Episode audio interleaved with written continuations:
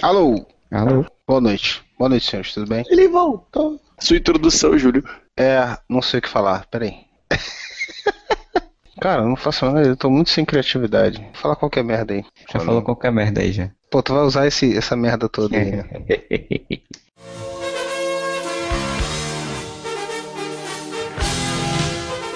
Olá, amigos! Vocês estão ouvindo o podcast Whatever! Gritem, Whatever!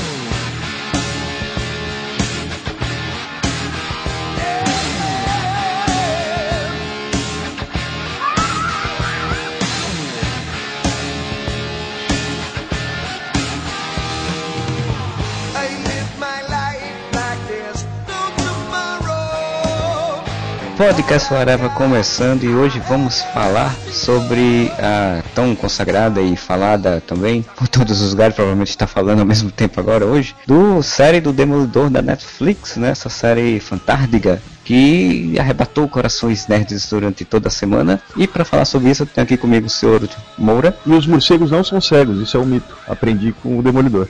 com o senhor Modeste, Se o Frank Miller ainda tivesse com um pouco de razão, eu queria saber a opinião dele sobre o seriado. o senhor Zenon E a série do Demolidor é um chupa DC dividido em três episódios. e o senhor Freud. Só quero falar uma coisa. Se você não viu a série toda, sabe que vai ter spoiler, né? Se você tá igual o Zenon, participando aqui, sem ter visto tudo, não adianta chorar depois.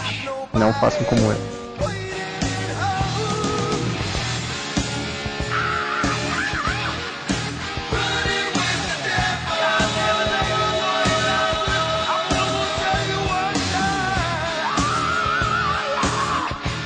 Então a gente vai falar sobre o seriado do Demolidor, que é uma adaptação né, do- das histórias de quadrinhos do personagem. O personagem surgiu lá em 1964 pelas mãos do Stan Lee e do Bill Everett.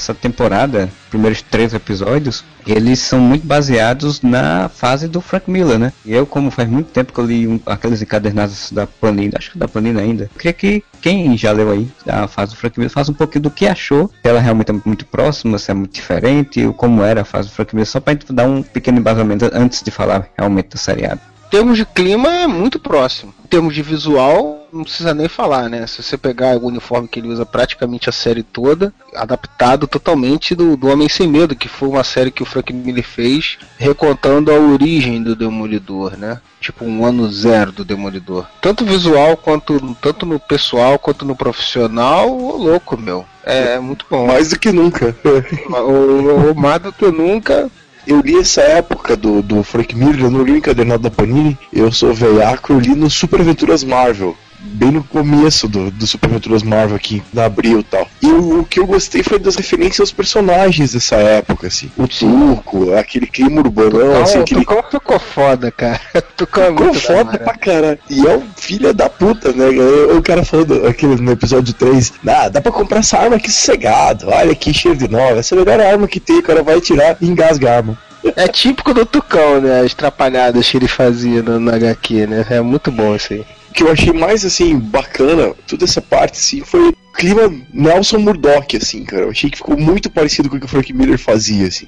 Aí falando dos personagens em si, né, pra mim o Fog, ele foi muito bem representado porque, assim, a gente falando daquele malfadado filme do, do Ben Affleck, o Fog era um, um babaca, né, abestalhado, assim, um cara um bobão, assim, que eu vi a hora ele tropeçar e cair no chão e enrolar. E esse Fog não, ele realmente, ele é aquele cara mais ingênuo, mais bobinho, assim, em algum sentido, mas ele não é bestalhado, né. É, ele, ele até serve com a parte humorística, né? Mas com umas tiradas mais inteligentes do que simplesmente fazer ele um bobalhão. Falando de personagem, acho que a grande abordagem do Frank Miller para um personagem, a mudança que o Frank Miller fez no personagem, foi o Rei do Crime, quando ele pegou o Demolidor para fazer, ele transformou o Rei do Crime num personagem muito mais crível, muito mais perigoso, muito menos patético. Eles pegaram esse rei do crime pra fazer no, no seriado. Não que o Michael Clark Duncan tenha feito de uma forma ruim quando fez aquele filme, filme horrível do, do Ben Affleck. O Michael Clark Duncan era a única coisa que salvava naquele filme pra mim. Esse rei do crime ficou sensacional, assim, sensacional. E é bem o que o Frank Miller fez, transformar ele num,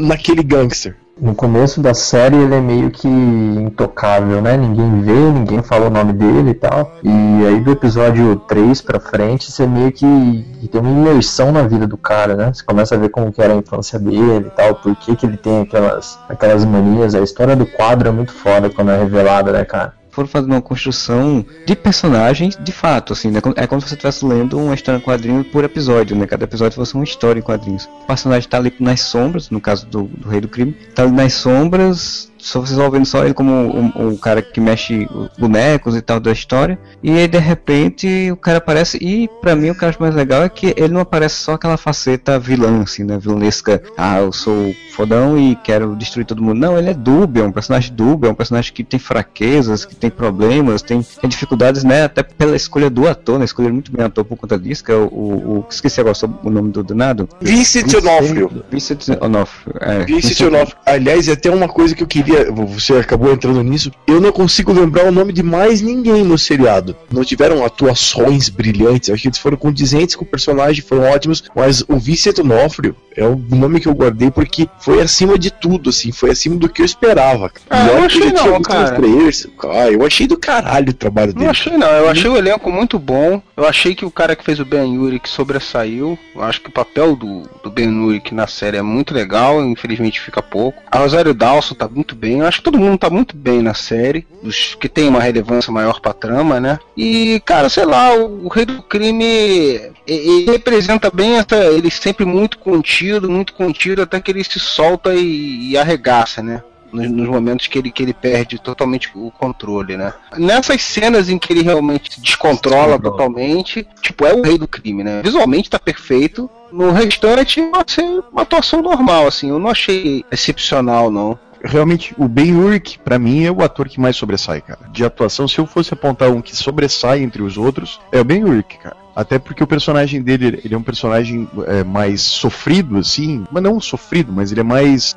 dramático, né? Ele tem todo o plot da, da mulher dele na, tá no hospital, ele que tá se sentindo já obsoleto, e é um, um baita ator fazendo aquele. É, e ele é um personagem que ele já tá construído, né? Ele já É, chega pronto na trama, né? É diferente do próprio Demolidor e do, do Redime, né? Que estão construindo é, a personalidade deles, assim, o caminho deles ali durante a série, né? Bom, então eu não sei se é a minha velha tendência de gostar de vilões, de me identificar com os vilões, sei lá. O Rei do Crime, pra mim, ele sobressaiu justamente pela história como foi contada e pela atuação do Vince Donofrio, cara. Porque Não, a história é ele, muito boa. ele- ele consegue dar a diferença. Sabe, ele faz você torcer por ele, cara. Faz Não, você, você sabe que ele é o filho da você- puta, cara. Isso é você, você eu não concordo. Cara, é sério. toda É a porra de vilão, você. ah, Eu sou o vilão. Você, você acha que você é o bad boy, fodão. Aí Não, você. é, ele se- o moleque se identifica com o vilão porque é um careca gordo, porra. Não é só isso, gente. O lance, porra, todo como é que Cara, gordo, identifico com o Fog, porra. Gordo e careca. Mas ele é gordo e careca. Pô, eu sabia que ia tomar essa parada, mas é sério. Olha, Modeste, eu, eu vou te dizer assim, eu gosto, gostei muito da atuação do Onofre lá, do Onofre. Não cheguei em momento nenhum a torcer por ele. Eu concordo que ele é um dos que mais se destaca. A única atuação que eu vi deste ator foi o Paio em Nascido pra Matar, né? Então, eu não sei. A única atuação que eu vi dele, além do Nascido para Matar, é o Thor do filme Uma Noite de Aventuras. No Paio, ele tem essa coisa do, do cara introspectivo, fechado, que explode, né? Então tem muito, parece muito próximo. Não sei se é do ator, se ele atua assim normalmente, porque se ele não atua assim normalmente, então ele é um ator que conseguiu fazer isso. E conseguir fazer isso no personagem, pra mim, já é um grande mérito. Já mostra ele como ele é um bom ator. Mas torcer por ele, eu realmente não torci nenhum Não, momento. As partes em que o, o rei do crime tá mais contido, ele não me chama atenção. Me chama atenção realmente é a mudança de quando ele arranca a cabeça do, do traficante, por exemplo. Sim, o, o problema do que eu Isso. vejo do Rei do Crime é que nos quadrinhos eu tô acostumado com aquela figura que se impõe pela simples presença. E ele, quando ele fala, passa uma certa insegurança, que você supõe que ele é o rei do crime ali, e que ele tá fazendo o jogo dele, tudo bem. Mas ele não passa aquela força, na- na- só quando ele tá revoltado. Quando ele tá revolto, isso aí, bicho, aí É, ele faz aquela voz rouca lá e caralho, já sabe que deu merda. Aquela parte que ele tá falando com a mulher na, na galeria de arte, né? Aí ele chama ela pra jantar tal, e ela, cara, me ofereceu pra comprar todas as pinturas pra jantar com ele. Aí ele chega perto dela assim fala, "Uma- mulher que pode ser comprada não merece atenção, né? Puta que pariu, velho. Mas sabe o que, que me passou essa interpretação do Vince Donofrio? Justamente essa insegurança que o Fred falou, é o lance do começo do Rei do Crime, entendeu? É Ele não falar. tá estabelecido como o Rei do Crime, ele tá se estabelecendo. Ele, ele tem que jogar de uma forma política com a Tríade, ele tem que jogar com uma forma política com a Yakuza, ele tem que jogar uma forma política com os russos. Nem o Demolidor tá estabelecido como Demolidor. Pois é, né? como é uma história de origem, né? E eles tentaram fazer esse binômio, né? Do, do vilão e do herói, né? Que é normal da história dos super-heróis. O binômio do vilão e do herói que se construindo, o próprio rei do crime também está se construindo. Tanto que ele não é o rei do crime, assim, ele é um cara que tem aliados criminosos numa organização que ele fez para um fim. Dá Ele tá entender. ascendendo, né, cara? É, ele tá começando a construir até a visão dele do que ele tem que fazer, do, do que ele tem que ser. No final da temporada, ele fala uma frase lá que é bem isso, ele diz, eu, eu pensava que era uma coisa, eu sou outra. E agora eu vou ser essa outra coisa. E aí dá a entender que ele vai se tornar essa outra coisa, o vilão mesmo, o rei do crime, mais pra frente, né? Se- numa segunda temporada, ou quando tiver a queda do Murdoch, o que for. Ele ainda é aquele cara que depende de alianças. Ele depende dos outros, da, da tia chinesa lá, do cara da Yakuza, para os negócios dele darem certo. Eu sei que ele tá em formação, mas eu tenho essa imagem do rei do crime, pelas histórias todas que eu li, daquele cara que cresceu sabendo se impor desde sempre, entendeu? Uhum. E é isso que me incomoda um pouco. Porque a gente tem que pensar também que ele tá muito rico. Ele já é muito rico. Quer dizer, ele já se impôs de alguma forma, ele já cresceu. Ele não é o, o fudido do subúrbio que vai ser segurança do, do Rigoleto e daí vai matar o Rigoleto pra tomar o lugar dele. Tá em formação como rei do crime, sim, mas ele já enriqueceu, provavelmente devido a, a atividades ilícitas, né? Então. Não, ele já tem aquela, aquele esquema estabelecido lá com, com o grupo lá há algum tempo, né? No mínimo desde que aconteceu a Batalha de Nova York, né? Ou mais, né? Porque pô, ele é rico pra caralho e ninguém Sim. sabe nada da história dele. Quando o Ben Urich tenta procurar quem é Wilson Fisk, não tem nada. E, cara, pra você conseguir apagar o seu nome da internet, você tem que ter dinheiro. E essa parte não é mostrada, né? Como é que ele enriqueceu. Ele só deduz, a gente só deduz que ele ilícita, que né? foi forma ilícita. Assim como muita coisa na série, isso eu achei interessante, que não são ditas diretamente. Você deixa lá pra você deduzir. Isso eu achei muito legal também. Porque é melhor do que né, no filme do Demolidor que ele ficava explicando em off, em narração off o tempo todo, né? Mas eu queria apontar outro personagem que eu acho muito foda, cara, que eu esqueci de falar, falei do Ben Urich, mas um que pra mim destaca também, que é o capanga do, do, do Wilson Fisk, o Wesley, cara. Wesley. Que personagem foda, tipo, todas as partes em que ele aparece antes do, do Fisk realmente aparecer, velho, que ator que consegue fazer um cara cínico, filha da puta, assim, sabe? Aquele cara que que vai jogando com os outros e político, mas ao mesmo tempo cínico pra caralho. Eu achei um, um vilão muito foda. A primeira aparição dele já dá essa letra, né? Você está vendo aqui, dá uma olhada, deixa eu te mostrar uma coisa. Chega assim do lado do cara, 26.980 e tantos dólares. Ah, eu vou pagar pro cara. Não, não, precisa não, foi, essa dívida foi comprada. Ah, não, mas eu vou pagar pro cara. Não, não, a gente não quer, só dá uma olhada nisso aqui. Dá um oi pra sua filha aí. Porra, velho. É, é aquela coisa que o Wilson Fisk está em construção, ele tem tanto dinheiro que ele não quer ter essa função de chegar pros caras e ficar falando. Ele quer que outra pessoa faça por ele. Sim, ele não quer, ele não quer que- nem que o nome dele seja citado, quanto mais a- ele seja visto, né, cara? Então ele bota outra pessoa que faz exatamente essa coisa da presença do, do rei do crime, né? Mas foi- é- era legal no começo aquela negócio de não podia falar o nome do Fisk, né? É, Mas é chegou legal. uma hora que ficou exagerado, tipo assim, parecia que era tá dando piti na criança, tá falando palavrão. Na tipo, palavra feia não, coisa Não. feia. Não Voldemort, fala tá isso, ligado? vai ficar Voldemort. de castigo. Porra. Aí tem outro também, né? Chega uma hora e, tipo, não, não pode falar o nome dele. Aí tu tem uma impressão que as pessoas não sabem, que as pessoas só conhecem o Wesley. Mas depois, assim, qualquer cupincha dos, dos russos sabia de Wilson Fisk, né, cara? O aviãozinho dos russos sabia que, que o nome do cara era Wilson Fisk. Eu achei muito legal aquela parte que a Gao, Gao, né, a chinesa, ela tá- vai ter uma reunião na casa do Wilson Fisk. O Wesley começa a traduzir ela tipo beach please, né?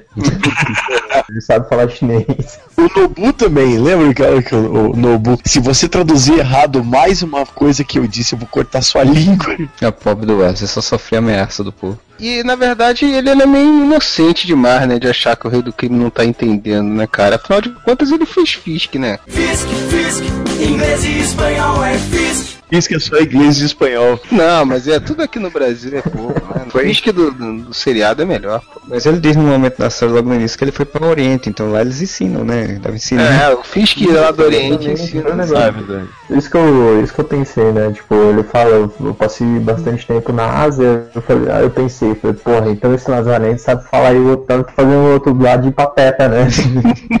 Ele é a pitch particular dele, fica dublando mal pra caralho.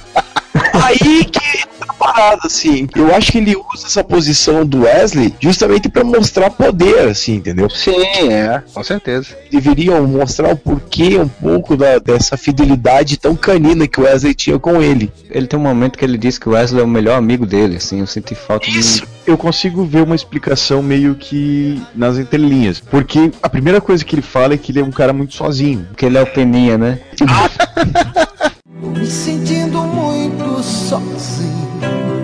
Eu tive essa impressão que o primeiro cara, que mesmo sendo o capanga, né, que ele paga, devia pagar rios de dinheiro pro Wesley fazer o que fazia, tanto que o Wesley fala que ele odeia aquela cidade, ele só tá ali porque ele é necessário ali, porque provavelmente ele ganha muito dinheiro pra ficar ali. Quer dizer, o primeiro contato que ele teve com uma pessoa que o serviu lealmente, ele já considera o cara melhor amigo dele, porque daí tu vai pra infância, que ele é, apanhava do pai, e matou o pai, e foi mandado pro um sítio e tal, então ele foi criado de uma forma muito solitária. É muito fudido, né? Muito Muito carente. fudido, né? exatamente. Ele, era- paga pra ter um amiguinho e aí o cara faz, obedece ele pela grana. Ele é meu amigo. Meu melhor amigo. Ele é meu melhor amigo. Antes do Wesley era o ursinho pimpão, o melhor amigo dele. Vocês vão fuder o personagem que eu mais gostei do seriado mesmo.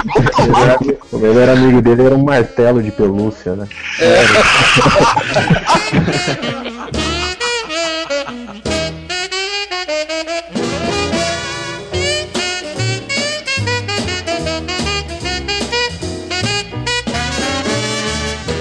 call her on the telephone and tell her that I'm all alone, by the time I come from one to four, I hear her on my door in the evening when the sun go down.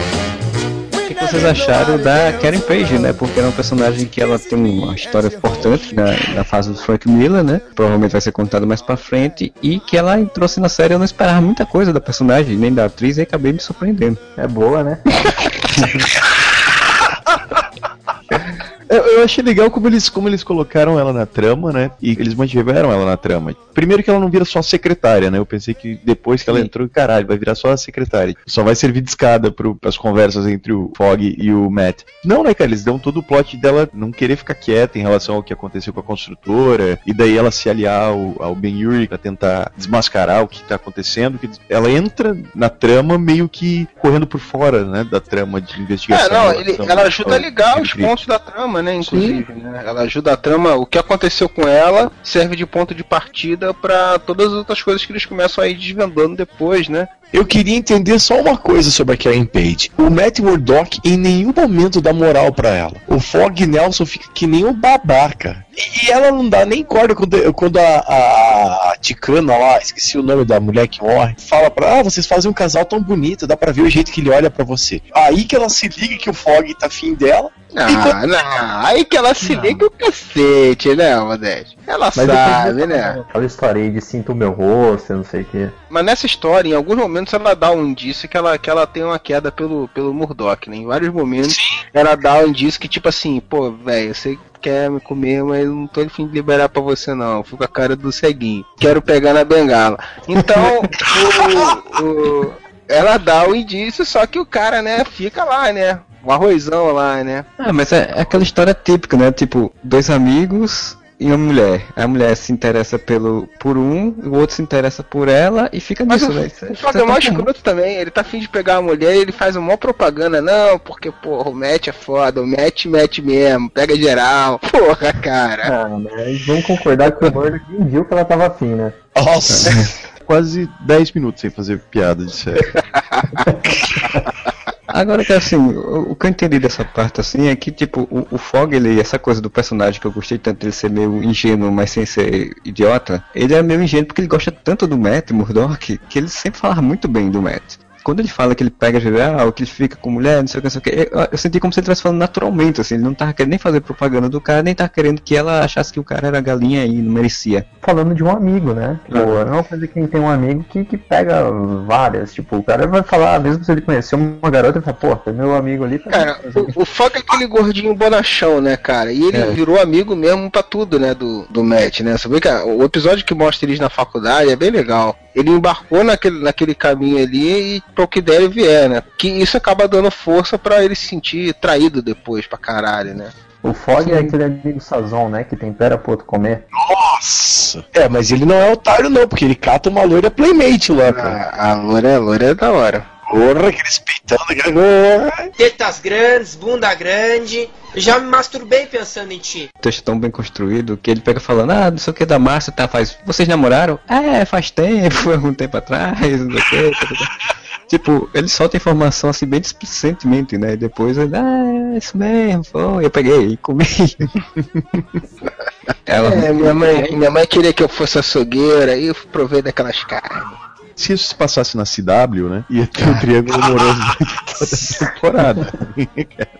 Não, o- o se fosse na CW, a primeira coisa é que o, o, o Matt Murdock não ia fazer piadas e ele dizer que não ia poder ficar com mulher nenhuma porque ele podia, elas podiam morrer. E o Fog ia ser, tipo, 10 vezes mais patético, né? O Matt ia ficar pensando assim, ah, eu não posso ficar com a Karen, porque o Fog é apaixonado por ela. Uma narração em off, assim, tocando alguma música do Coldplay. Ia ser mais ou menos isso. Temos que ficar atentos ao Beuzebu. Cuidado com ele, pois ele pode se apossar do seu corpo e morar no seu coração, na sua casa. Vamos falar também do Matt Murdock, então, famoso e conhecido Charlie Cox, que fez o, o Matt Murdock, também fez o Demolidor. Nunca tinha ouvido falar na vida, mas que eu acho que conseguiu né, dar conta do recado, né? Sim, foi bem. Assim, é como a gente falou, né? Assim, as atuações, no geral, são boas na série, né? Ele não conseguiu realmente se destacar, e embora sendo o protagonista, isso pesa um pouco contra ele, né? Mas ele foi bem, cara. É, é crível, né? É bem mais crível que o Ben Affleck. Ah, pronto, também, né? Fagundes seria. Mas eu acho legal que, tipo, imagina o Fagundes fantasiado de demolidor ia ficar massa. É uma cilada, amigo. O que eu acho legal é que, tipo, quando eu vi a, a notícia, eu fui olhar quem era o ator. Sabe quando você diz, pô, que merda. É, cara, todo mundo já, já me falaram sério." isso também, que não se animaram por conta do ator. Aí, cara, no primeiro episódio, assim, eu já. Putz, mas o cara mandou bem, assim, sabe? Tipo, me convenceu de primeira, assim, que ele podia ser o Murdoch e o Demolidor. Você consegue ver ele como Murdoch e como Demolidor, né? Como duas entidades separadas, mas que é o mesmo cara em outra função da vida dele, né? Dá pra você, é crível que é o mesmo cara. Não é tipo o Christian Bale que faz aquela pose de, de playboyzinho e mimizento do caralho. E aí quando vira o Batman vira outra coisa, né? Ele consegue dar esse outro aspecto e você ainda crê que era aquele cara ali. Inclusive uma coisa que foi muito legal nisso é que eles botaram algumas cenas dele fazendo as suas estripolias pela cidade, como o Matt Murdock, né? Ele cagando porque todo mundo tá vendo durante o dia e foi correndo pelo telhado, fazendo parkour, parkour, parkour, parkour. Ele aprendeu com, com The Office, claro, né? O Michael Scott. Mas eu acho legal que, tipo, mesmo nessas cenas em que ele tá fazendo parkour de Matt Murdock, tu vê um- uma certa preocupação de ele sai assim e entra num beco pra fazer isso, né? Não é Ah, não, alguns, claro. Sim, alguns outros programas de TV em que o super-herói simplesmente se troca na frente de todo mundo. Não, mas tá, pera aí. Aquela hora que ele tá correndo atrás da, da, da chinesinha cega lá, ele larga a bengala no meio da rua, cara. Isso é Ah, correndo. não, mas daí foda-se. Aí ninguém, ninguém tá pagando os impostos dele Não, pra saber é- se ele é cego ou não. É, ele faz a, ele faz a, mesma, ele faz a mesma coisa quando a, quando a Claire tá, tá sendo atacada no apartamento, ele tá junto com o Fog, o Fog entra no táxi e ele sai correndo igual um louco, te fechando a bengalinha, guardando e foda-se, né? Ah, mas o-. Assim, ele está correndo na rua. Até então ele é só um cara correndo na rua, né? Mas quando você vê. lá, É o cara de óculos escuro correndo na rua, que antes eu vejo correndo- isso com muita É. frequência. Pessoas de Ele é, um, óculos ele é um cara normal, né? Ele não é o Matt Murdock, o advogado dos super-heróis. Ele não tem uma plaquinha no peito assim, sou cego, tá ligado? Não é o Harvey Birdman do, da Marvel ainda, né, cara?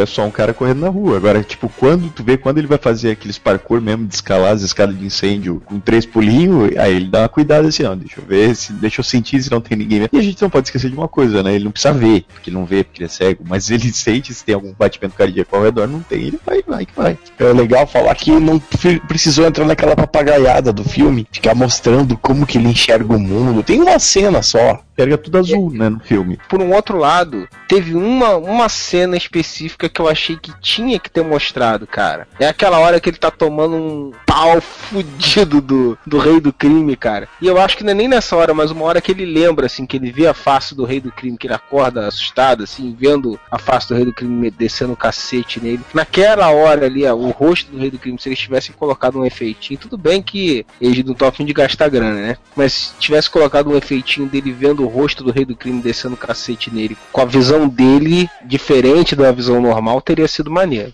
Não é utilizar isso toda hora, mas naquela hora daria um impacto maior. Assim. Aliás, falando nisso, como apanha esse demolidor, hein? Puta que pariu. O cara tá aprendendo, né, cara? É, tá- Um detalhe que eu achei bem legal, cara. Os, os primeiros episódios ele tem um estilo meio que amor a caralho, né? Ele vai batendo no nego, tipo, sem critério nenhum, sem É, ele é vigilante, né, cara? Ele é vigilante, total. Ele tem, ele tem a pegada de ser um vigilante mesmo. Ele não Sim, é um então, Agent of Shield. Ele é um cara que sai de pijama preto batendo nas pessoas. Pois é, uma coisa que ficou legal, porque geralmente em filme de super-herói eles querem fazer aquela coisa de luta coreografada, uma coisa fluida, né? E nesse não, cara. Mas, Sei mas ele dá uns golpes de Tekken muito escroto de vez em quando, cara. Umas piruetas. Né? Falei, cara, exagerou aí um pouquinho, né? Não precisava tanto, né? Mas a cena, do, por exemplo, do resgate do menino lá da máfia russa, aquilo foi do caralho. E é um pseudo plano sequência, dá pra ver onde é que tem o corte e tal, mas teoricamente não deveria. Aquela cena modesta tem um corte, cara. Aquilo lá me lembrou, me lembrou muito Old Boy. É bem homenagem a, a Old Boy e aos filmes né, coreanos, orientais, assim, de, de luta e tal. Ele tem um, um golpe que ele faz, eu me lembro de já ter visto também filme de oriental, que é o cara pular com a perna na parede, usar o impulso da parede pra dar o soco. O Jack fez contra o, o Evil Lock no último episódio, inclusive. Nossa. O José Aldo já fez isso no UFC. O Antônio Petit, é o cara que ele veio do VEC. Existe um lutador de UFC chamado Anthony Petit. Campeão dos meio médio, dos meio leves. Se você colocar Anthony Petit Super Kick no YouTube, você vai ver o chute que ele dá no VEC. Ele coloca. O VEC era no torneio que tinha antes. Ele pula, ele dá um balo no, com o pé na grade, e com esse pé que tava na grade, ele dá um chute no cara e dá um nocaute. Não Pô, estou esse- questionando as capacidades físicas e acrobáticas dele. Eu estou dizendo que Anthony Petit é muito personagem do filme da Melly pulando. Nossa, é, amor, mas até aí, né, cara? Até aí a gente tem o grande Spider, né? Pô, Ah, é verdade. eu vou te pegar, hein, cara? Eu vou acabar com você, hein?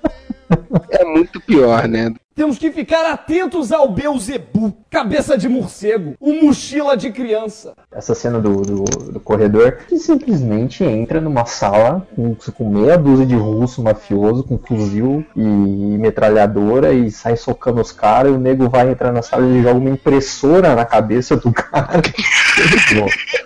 É um suicida, né? O cara tá num. É um suicídio, Mas né? o legal é isso, é que, tipo assim, ele não é que nem todos os filmes de super-herói, ou de que o Agents of Shield, né, que os caras têm total treinamento absurdo, que dão uns golpes sensacionais, ninja. Ele é só porradeiro, só que ainda assim, ele é muito foda, porque ele consegue É bater lá, 12 caras, mesmo sendo não tendo uma técnica de luta refinada. Tem a técnica de luta e ele tem o radar, né, Não, não, cara? que eu digo refinada, refinada assim, tipo, a, aquela Ah, luta não, não, bonita não. de se ver coreografada. Ela é aquela Ele- porrada. Ele, ele dá uns golpes de Tekken, alguns são maneiros, uns são exagerados, mas alguns são maneiros. Porque eu quase peguei o joystick pra, pra tentar controlar. Eu falei, Caraca, como é que dá esse? Como é que faz esse? Meia lua pra trás. E as próprias lutas, você pode ver, ele não derruba nenhum dos caras com tipo um soco, sabe? O cara volta e vai e vai. Ninguém, tipo, leva uma Ele- porrada e cai desmaiado, né? Ele, Ele bate, gasta a mão, Cai e volta e ele senta de o cacete de Ele gasta a mão na cara dos filhos da puta, isso é verdade. Ele é tipo o Rock Balboa. A diferença dele dos outros caras é que ele levanta, né?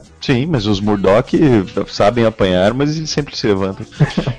Essa série do Demolidor, ela dá muita porrada, usando a metáfora. Boa parte das séries de super-heróis urbanos, tanto séries quanto filme, né? O- Tem uma piada fantástica no, no Demolidor. O cara fala, ah, você poderia, deveria, pra fazer o que você faz, usar uma armadura. Ele faz, ah, mas tiraria meu movimento. E é o que o Batman faz, né? Batman usa uma armadura pra, e fica mais difícil de se movimentar. Eu notei pelo menos umas três referências ao Batman, cara. Foi essa. A do morcego ele- é óbvia demais, A né? do morcego é óbvia, né? E ele tá com a Claire, que ela descobre quem ele é na verdade, né? Que ela fala, tá, mas você é o quê? Um bilionário excêntrico que se veste de preto e vai combater crime? Pensei numa referência ao Batman também, mas aí depois eu lembrei Não, é o Homem de Stark. Ferro, pô. É o É. Homem de Ferro, claro, mas tipo, fica muito referência ao Batman Tá no meio. dúbio, né? Ele, não, não, sou só um advogado, assim, não podia ter dado sorte mesmo. Na verdade, Aliás- foi o chupa DC, né, cara? Foi. Aliás, um episódio muito foda é o primeiro episódio que a Claire aparece, cara. Sim, Que episódio ele- 2. Puta que pariu, que episódio. episódio é muito bom. A Rosário Dawson já é uma grande atriz por vida e eles ainda fizeram uma mistura, né? Botaram ela como uma personagem antigona, assim, que ninguém nunca imaginou que ia aparecer numa história da audiovisual, que era a aí tem enfermeira noturna, né? É o que, Zé? Quem tá enchendo o copo aí? Provavelmente deve ser modéstia. Desculpa, Enfim. cara, te cortei. Não atrapalhou em nada, você sim. E aí juntaram, né, pegaram a Rosário Daws- Dawson e botaram ela numa personagem que acho que boa parte de quem lê os quadrinhos, ou quem lê as Super Aventuras Marvel, que lê o Demolidor, nunca imaginou que ia aparecer, que era a enfermeira noturna, né? Deram um nome a ela, Claire. Não tenho certeza, acho que era referência também a outra personagem da Não, história é- existe uma personagem do- da, da- da história do Demolidor que tem exatamente o mesmo nome e sobrenome da personagem, é Claire, whatever, e ela existe nos quadrinhos, só que eles misturaram com a, com a enfermeira noturna. né? Ela é médica, essa personagem. ela é bonita, então já dá um colírio bom pros olhos. A dinâmica dela na história e o caminho que ela traçou na história também foi muito boa, não ficou jogada, né? Na verdade, nenhum personagem bom, acho que só, sei lá, a, a senhora é, mexicana, sei lá, que ficou mais jogadinha na história lá, mas boa parte dos personagens não ficam jogados. Não, mas é porque a senhora mexicana ali, ela cumpriu a função dela, né? Porque assim, convenhamos também que uma galera morre por causa do Matt Murdock e do Fog Nelson, né, cara? Da Karen Page. E ela fala lá, o Wilson Fisk comprou os apartamentos e tá oferecendo o dobro pra todo mundo sair, que ela disse que os vizinhos estão aceitando, que o Fog Nelson fala assim, não, vamos lutar pra manter a senhora lá. Se fudeu essa velha vai morrer agora. E o Murdoch também, cara. Só que ele falou, é melhor não, mas os caras, não, você tem que lutar pelos seus direitos. Tava pesquisando aqui que o, que o Moura falou, né? Que essa personagem já existia, eu não sabia. A Claire Temple, ela é um interesse romântico do Luke Cage, cara, no, no início. Ela é ex-mulher do. Luke, se não me É, engano. então, eu não sei se ela chegou a, a casar com ele, mas ela era a personagem romântica do Caixinho, Caixinho do Luke Cage. Ou seja, né, quem sabe ela não aparece, inclusive, na série do Luke Cage também.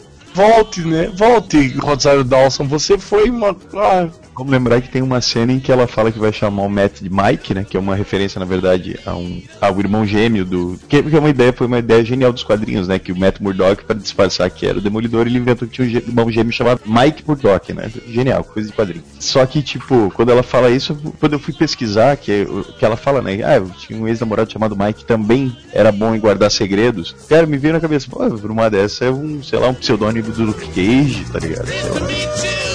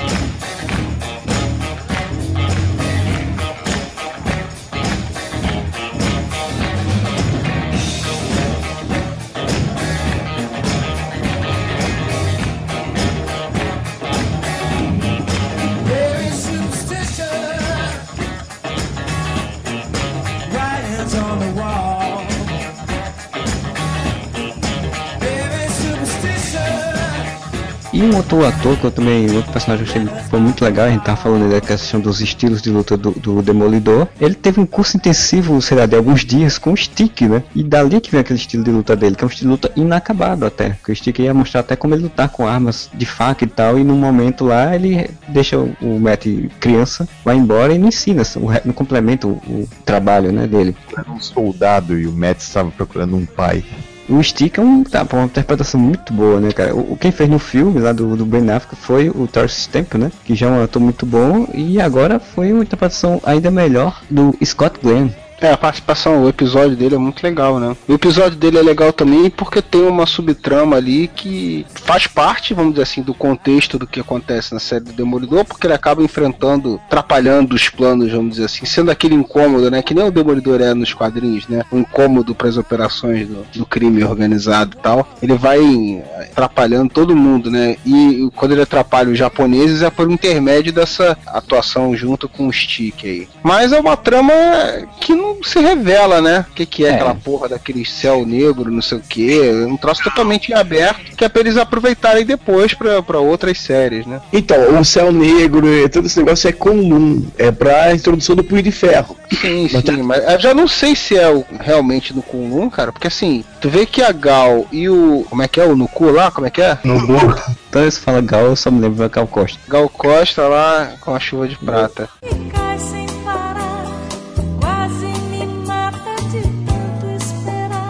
Ele não tem uma interação muito assim, né? Não mostra uma rivalidade e nem mostra uma proximidade, né? Então eu fiquei na dúvida se realmente um dos dois não, não é ligação tão direta assim com a história do Punho de Ferro. É Mas meio o- difícil que não seja Gal, né? Porque, porra, aparecia até o símbolo do, do serpente de aço, Ah, é- né? Não, Assim, o Nobu morre, mas, a, a, a- mas o, o lance do tentáculo ainda permanece. A Gal, ela é mais ligada realmente, até faz citação em algum momento de que uma cidade mais distante do que a China e tal, e ela até utiliza, ela utiliza um golpe lá, né, punho de ferro, né, assim, que ela dá um Sim, soco lá sim. que o cara sai Então ela é realmente essa conexão mais direta, essa coisa da droga, até o- as indústrias Randy, é, aparece que o caminhão que faz o que atropela o, o Matt Murdock quando criança é da Randy Industries. Daniel Rands. Mas o Nobu, ele é do tentáculo, não é falar do nome. É, ele utiliza uma roupa até que nos quadrinhos tem um, um vilão do tentáculo que lutou com a Electra, que utiliza a mesma roupa. Só Sim, como ele sim. morreu, então provavelmente eles vão inserir outro personagem pra ser o representante, né? Porque nos quadrinhos É. ele é o líder. No tentáculo você corta um braço e surgem outros, né? Ai, que nojo. Ou eles estejam planejando essa trama toda pra ser apresentada numa temporada 2 do, do próprio Demolidor, talvez nem. O Céu Negro ficou muito em aberto. Tipo, foi citado, foi colocado um elemento que até então não tinha sido colocado, né? Era uma história totalmente gangster, máfia e cabeças arrancadas, policial. E daí você colocou um elemento sobrenatural, que foi o Céu Negro, mas você não desenvolveu ele nada, você só jogou ele no ar. Vejo isso sendo desenvolvido numa próxima te- temporada de Demolidor, mas sim algo. Porque a Marvel tem meio que isso, né? Ela cria os, o- os estilos dela, eles aparecem nos outros filmes, mas os filmes em si continuam tendo. Por exemplo, É. você sabe que existe o, o universo mágico do Thor, mas ele não aparece nos filmes do Capitão América. Mas eu acho que isso é mais contido dentro dessa programação que eles têm pro Netflix, né? Eles têm mais quatro seriados pra ma- lançar, né? E um deles reunindo todo mundo, né? Então, tipo assim, próprio Stick, a, a trama aqui do Stick com o Tentáculo, eu acho que vai envolver uma coisa maior. Eu acredito que vai ser, tipo, uma merda tão federal. Tem hora que ele tá falando com o Rocha lá também, sobre o, a situação toda, sobre o Matt É, e tal. é- ele disse que vem uma guerra, né? E É, o então, cara pergunta essa- se o Matt Murdock estaria preparado pra ela, pra, pra essa guerra, e o cara fala, não tem uma ideia. Eu acho que essa parada toda aí que envolve o Stick vai ser a trama o Defensores, cara. Coisas que vão acontecer nas outras séries, provavelmente de alguma forma vão interligar com isso também. Que a Gal vai voltar na série do Punho de Ferro, acho que não tem muita dúvida. Ah, isso é certeza. não. Até porque, se você, for, se você for ver o cronograma de séries, o Punho de Ferro é a última série antes dos Defensores. Então ela deve ser a série que realmente vai fazer né, iniciamento da história dos Defensores. Então é, realmente deve ser tudo isso. Chuva Negra, eu achei interessante que o cara fala: olha, eles são raros e são poderosos. Então é difícil encontrar um. E você vai e mata ele. Então muitas pessoas chegaram a cogitar que seriam os inumanos, mas como os inumanos é uma coisa que está sendo trabalhada ali em agente da Shield, eu não sei se vai ser agora nesse momento isso. É, eu Pode ser também não acho que não. E os inumanos têm poderes únicos, geralmente. Ou essa coisa de ter um sucessor para aquele tipo de, de poder, ou para aquele tipo de, de entidade que toma conta dele. E isso é muito da trama de Kunlun, assim. Vários serpentes de aço, vários punhos de ferro. Tem um personagem que assume aquele poder, aquele manto. Coisa mais sobrenatural do que inumano. Não dá pra enfiar inumano em todo, tudo que foi feito da Marvel agora, né, cara? Por mais que eles queiram forçar a barra, eu acho que tem um limite, né? Coisa que é importante a gente falar é que, tipo assim, essa série fez apresentar um canto obscuro do universo Marvel, que é o que eles falaram, né? E realmente é. Você, você tem a- todas as referências, você sabe que tá dentro daquele contexto maior, mas ela tem a sua identidade e o seu interesse próprio desenvolvido ali. Consegue ter uma independência grande do restante do universo Marvel, embora Tem coexista. momentos que aconte acontece o tempo todo na série de você meio que se desligar e esquecer que aquilo ali pertence ao Sim. universo Marvel, né, cara? Tanto que Então- de vez em quando eles se puxam de volta, de vez em quando eles botam o jornal ali com a, a Batalha de Nova York pra dizer, Sim. não, é diferente esteticamente, mas é o universo Marvel. Ele contextualiza isso, mas o que eu quero dizer é o seguinte: da mesma forma como Agents of Shield até apela um pouco pegando coisas dos filmes, essa série do Netflix, a impressão que eu tenho é que ela vai desenvolver bem independente mesmo, cara. Eu não sei se vai ter tanta interação assim com o universo Marvel. Acho que- Não, não, por isso que eu falei, eles só pontuam pra você não esquecer que, que é parte do universo Marvel, mas é só pontuado. Até no começo da série, quando eles estão olhando com a corretora de imóveis a sala, eles estão debatendo sobre a desvalorização por causa do, do acontecido, do ocorrido, eles não falam ah, a invasão de Nova York, os aliens, eles não usam o termo Vingadores. Acho legal citar, né, que além da Gal, que a gente já citou, e do, do Noku lá, tem ainda os russos e o contador, que é o Leland, né? Cara, o contador é chato pra caralho. No- o rei do crime já teria sentado. É porque realmente no final ele mostra que ele é importante pra caralho pro rei do crime, cara. Rei do crime não aguentar a petulância desse filho da puta. Vai tomar no Mas eu achei ele legal. E ele é um vilão dos quadrinhos, né? Nos quadrinhos ele é um coruja. chato pra caralho. Mas é é ele que fala, inclusive, dá mais uma pontuada de que aquilo ali é o universo Marvel, né? Quando eles estão falando, que eles falam, pô, surgiu um novo herói assim, ele, cara, realmente vocês estão se preocupando com isso? Por que, que a gente, ao invés de falar de negócio, tá falando desse maluco aí? Cai na briga, cai um prédio, a gente reconstrói e ganha dinheiro. Uma coisa que eu me decepcionei um pouco foi a morte desse filho da puta. Foi uma morte muito fraca. Por quão chato que esse filho. Esse é o filho da puta que eu queria ver. O cara socando até arregaçar a cara dele toda. Chato pra caralho.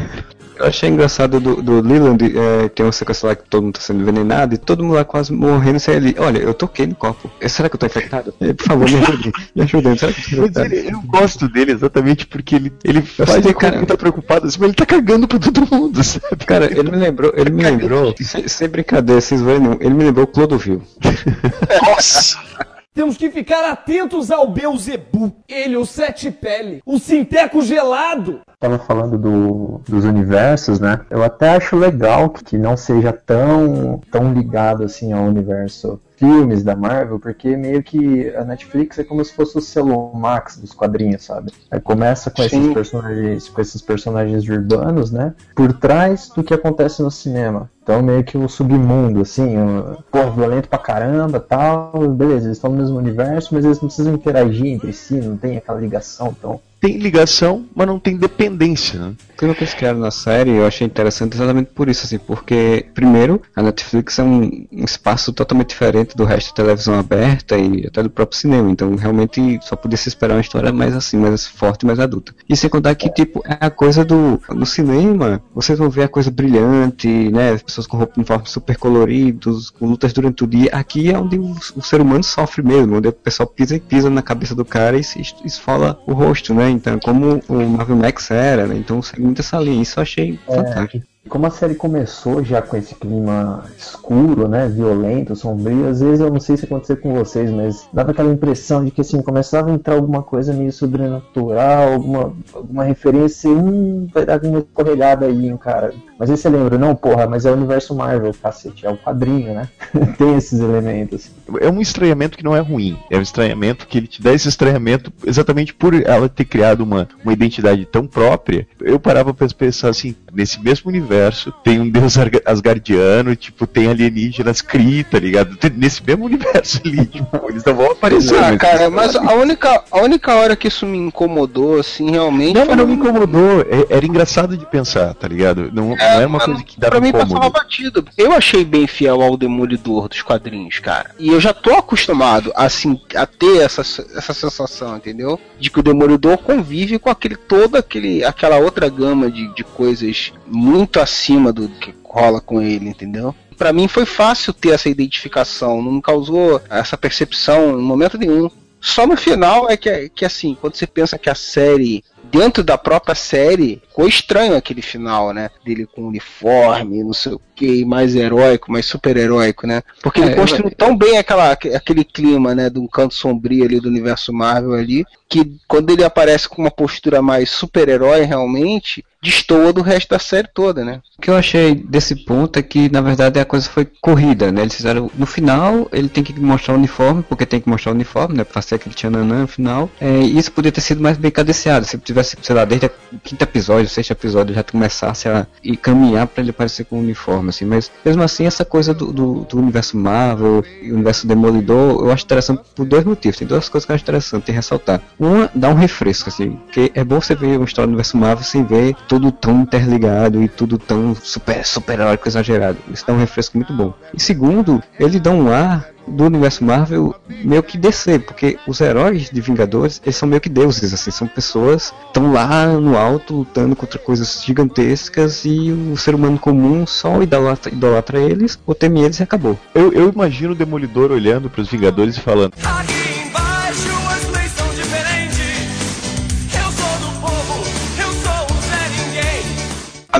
Netflix fez o universo Marvel sujo, um universo Marvel urbanão, um universo Marvel bem diferente do que tava, que tá tendo no cinema. Ótimo ponto pacífico. Cabe o Homem-Aranha nesse universo Marvel Netflix?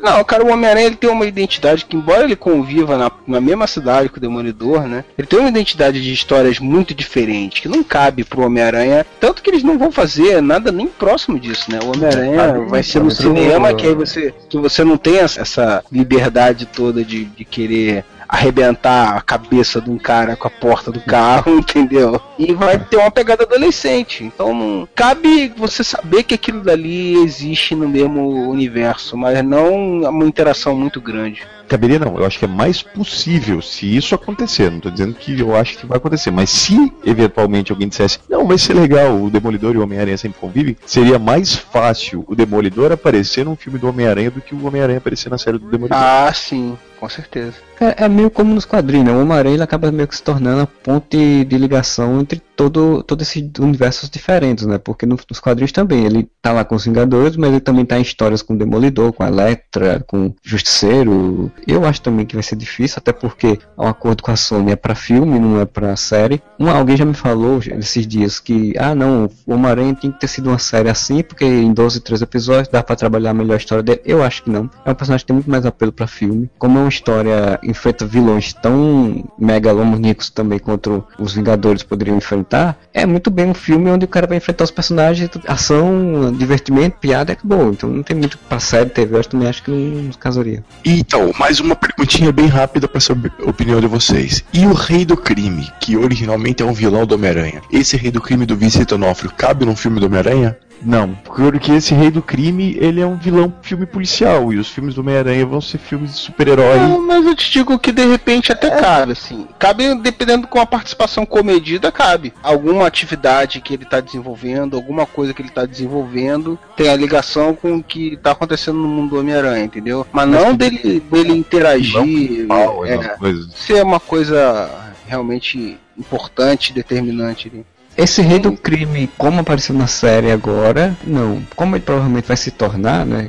Que ele foi preso, então tem uma segunda temporada, provavelmente ele vai sair, vai derrubar o Demolidor, espero eu, alguma coisa do tipo, e se torne realmente o rei do crime com todo o poder e influência que ele tem, controle e presença. Ele pode ser aquilo que acontecia, por exemplo, no quadrinhos que também acontecia até na série de TV, que era o cara que dava as condições para os vilões do Aranha atuarem contra o Homem-Aranha. Um patrocinador do sexteto sinistro. assim. É, dando dinheiro, alguma coisa do tipo, né? Influência e tal, para os Mas vilões. é- aí eu te digo, o, o Norman Osborn já não ocupa esse, É, essa se posição. se fizerem o Norman Osborn bom, como ele devia Mas ser. depois que cagaram ele no- no- dos- do- nos filmes do Andrew Garfield, duvido que não vão fazer um, um Norman Osborn decente, né? É, cagaram em É, todos, né? Espero que eles façam um Norman Osborn mais interessante até por conta pra, sei lá, no futuramente fazer toda aquela lógica do, da Hammer e dele ser, se tornar um vilão do universo Marvel em si.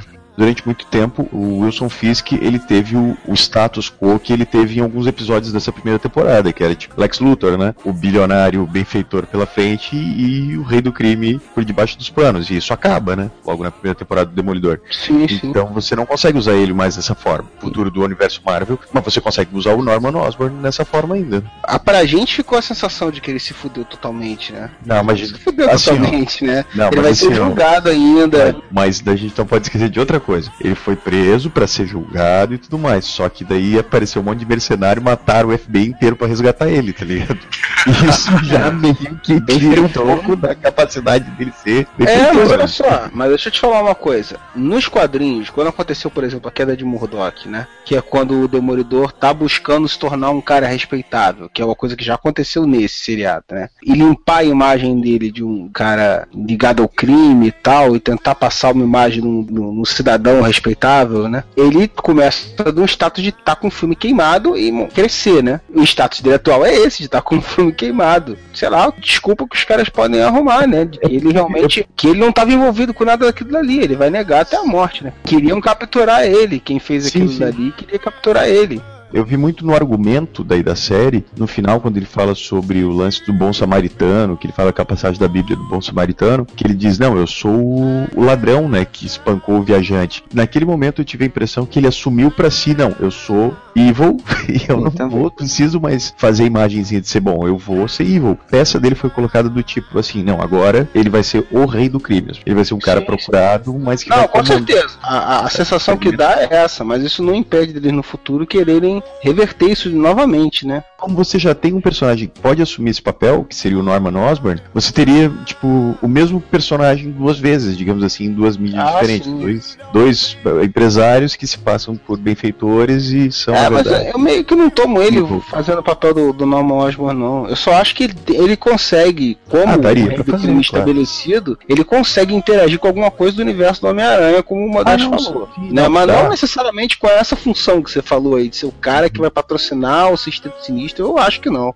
O lance de ser seriado tem essa vantagem, assim. Podem ir apresentando outros vilões, outras pessoas relevantes, outros caras que podem criar ter uma história bacana e o rei ficar nas sombras e só aparecer tipo no, no Defensores ou no. Não, o rei vai continuar sendo aproveitado no Demolidores, não tem a menor dúvida. Tanto que a Vanessa fugir do país não é à toa, né? É pro- Ah, não, e, aquele, e aquele anel de noivado lá, aquele anel de casamento, pra mim não é só anel, pra mim tem alguma coisa ali, algum gadget, alguma coisa ali que. Aquilo lembra, lembra, lembra aquela joia que ele tinha na bengala, né, cara? Eu acho que pode ser até simbólico, cara. Porque a Vanessa é uma personagem que não é uma vilã. Ela não é uma vilã, mas ela adora. Ela até fala que gosta de caras complicados. Ela adora estar naquele meio de luxo, né? Ela gosta de botar ali. Gosta, gosta. Quando, quando ele fala que vai dar um fim na pessoa que fez aquilo, ele disse, eu não esperava menos de você, né? Quando ela tá no hospital. Ela quer ver o circo pegar fogo. O anel, pra mim, ele não é nada. Tem ali um mega laser que vai salvar o cara. Não, Mas eu não. acho que aquilo ali foi simbólico do tipo, tá, agora é minha vez de salvar ele, tá ligado? Ele me É, salvou, tem- agora é minha vez de salvar ele. Tem um arco nos quadrinhos, eu não lembro se é na fase do Benson que fase é, em que o rei do crime é preso, né? Ele é preso e a Vanessa meio que se torna rei do crime. Até conseguir tirar o rei do crime da prisão. Leva ele pra fora e, e depois ele volta. E tem essas coisas. né? No final da temporada, a Hell's Kitchen tá teoricamente limpa daqueles vilões que estavam no início da temporada. Porque você É. tem os russos mortos, você tem o, o tentáculo fora da jogada, pelo menos por enquanto, né? Pelo menos o líder do tentáculo tá morto. A Gal vai embora, né? A Gal volta pra Bahia, vai pra Pé, vai pra Caio. E é nessa hora que eu levo um combo de spoilers na cara. Ninguém mandou gravar podcast sem ter visto a série toda. Isso é história de super-herói, não tem como terminar de outro jeito. Sim, sim, mas eu digo assim, ó, de todos os que faziam o Wesley morto, né? Então de todos os que faziam a gangue do Evil, Cara, eu tô você- muito- eu ri com o Zé. Porra. Wesley, inclusive, o Zé, ele é assassinado pela Karen Page. O- Não, e nem falando pro Z ainda que o Ben Urich morre, né? é, puta, eu achei uma sacanagem matar bem o Rick, cara. Melhor ele morrer antes de virar blogueiro, né? Post, fazer o primeiro post dele quando fazer o o rei do primeiro crime post, mata ele. Pô, o rei do Salvou, crime foi maneiro com ele, eu não pensei nesse aspecto, Izzy, você tá certo, né? Pô, eu vou te matar pra tudo pagar esse mico. Melhor tu morrer antes de virar youtuber, cara. Vou fazer um Canal do vlog. bem contra o Mordumão. Canal do bem, puta que Puta que pariu. Hoje, Papo do Bem, Canal do Bem, numa paróquia. Mas deixa eu fazer uma pergunta de veiaco. Na minha época, que eu me lembro, na Graphic Novel 2, que saiu pela Abril, a Vanessa morre. Quem que é essa Vanessa que vocês estão falando da fase do Michael Bendis aí? Eu não, não lembro disso aí, cara. Não, porque nos quadrinhos as pessoas não morrem e voltam, né? A coisa que não acontece. É que assim, pra mim, ela tá morta desde aquela época. Ela nunca tinha voltado. Tanto é que era uma das coisas que o rei do crime, que tinham definido o rei do crime como ele era, assim. Que é uma das coisas que faz ele meio que perder o controle e ficar muito mais agressivo. Quando a mulher dele morre, que é uma graphic novel que o Bill Sienkiewicz desenhou ainda. Amor e crime, se não engano. A falta da Vanessa que faz ele se perder, assim, faz ele ser muito mais agressivo. Ele deixa de ser aquele vilão do Homem-Aranha, aquele vilão menos relevante, pra se tornar alguém muito mais perigoso. De acordo com a Wikipédia, né? Ele diz que o rei do crime teve a esposa sequestrada, né? Pelos senhores do crime. E ele assistiu à morte da Vanessa. Só que anos depois, o Demolidor encontrou ela desmemoriada, É óbvio. viva, e levou de volta para o Wilson. Entregou a ele de volta. E quem foi assassinada, na verdade, foi uma, uma atriz que se passava por ela. né?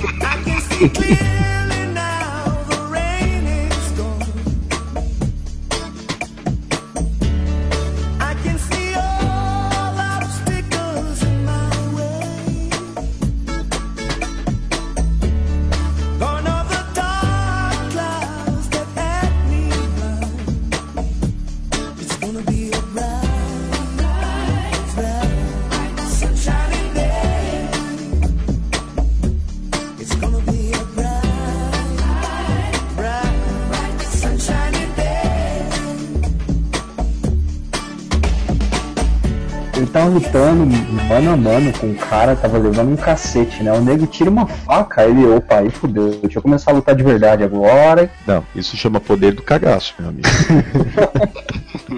Não sabe brincar, então, eu também vou brincar errado também. Convenhamos que aquele negócio que o Stick ensinou pra ele de meditar pra se curar mais rápido funciona, hein? Porque É. quando ele vai lutar com o ninja, meu amigo. Cara, luta com o ninja do caralho. Quando ele arrasta o. o- Ele arrasta o- pro. Mano, o negócio enfiado na costela, velho. O cara vai. Caralho, caralho. Ah, o Matt Murdock podia ser Cavaleiro do Zodíaco, né? Porque ele sangra 50 litros de... E o final desse episódio é muito foda, né, cara? Quando tu acha que, caralho, fudeu, né, bicho? O rei do crime pega e arregaça com ele, já tá fudido. O rei do crime termina de arregaçar ele. Aí É, não, não- tem mais, né, cara? É Tipo, caralho, o que que eles fizeram nos outros episódios? Esse cara não sai daí vivo nem a caralho. Tem aquele plotzinho Batman dos anos 60 que o, o rei do crime tá lá arregaçando, ele tá desmaiado no chão, mas tirar a máscara dele ninguém tira, né?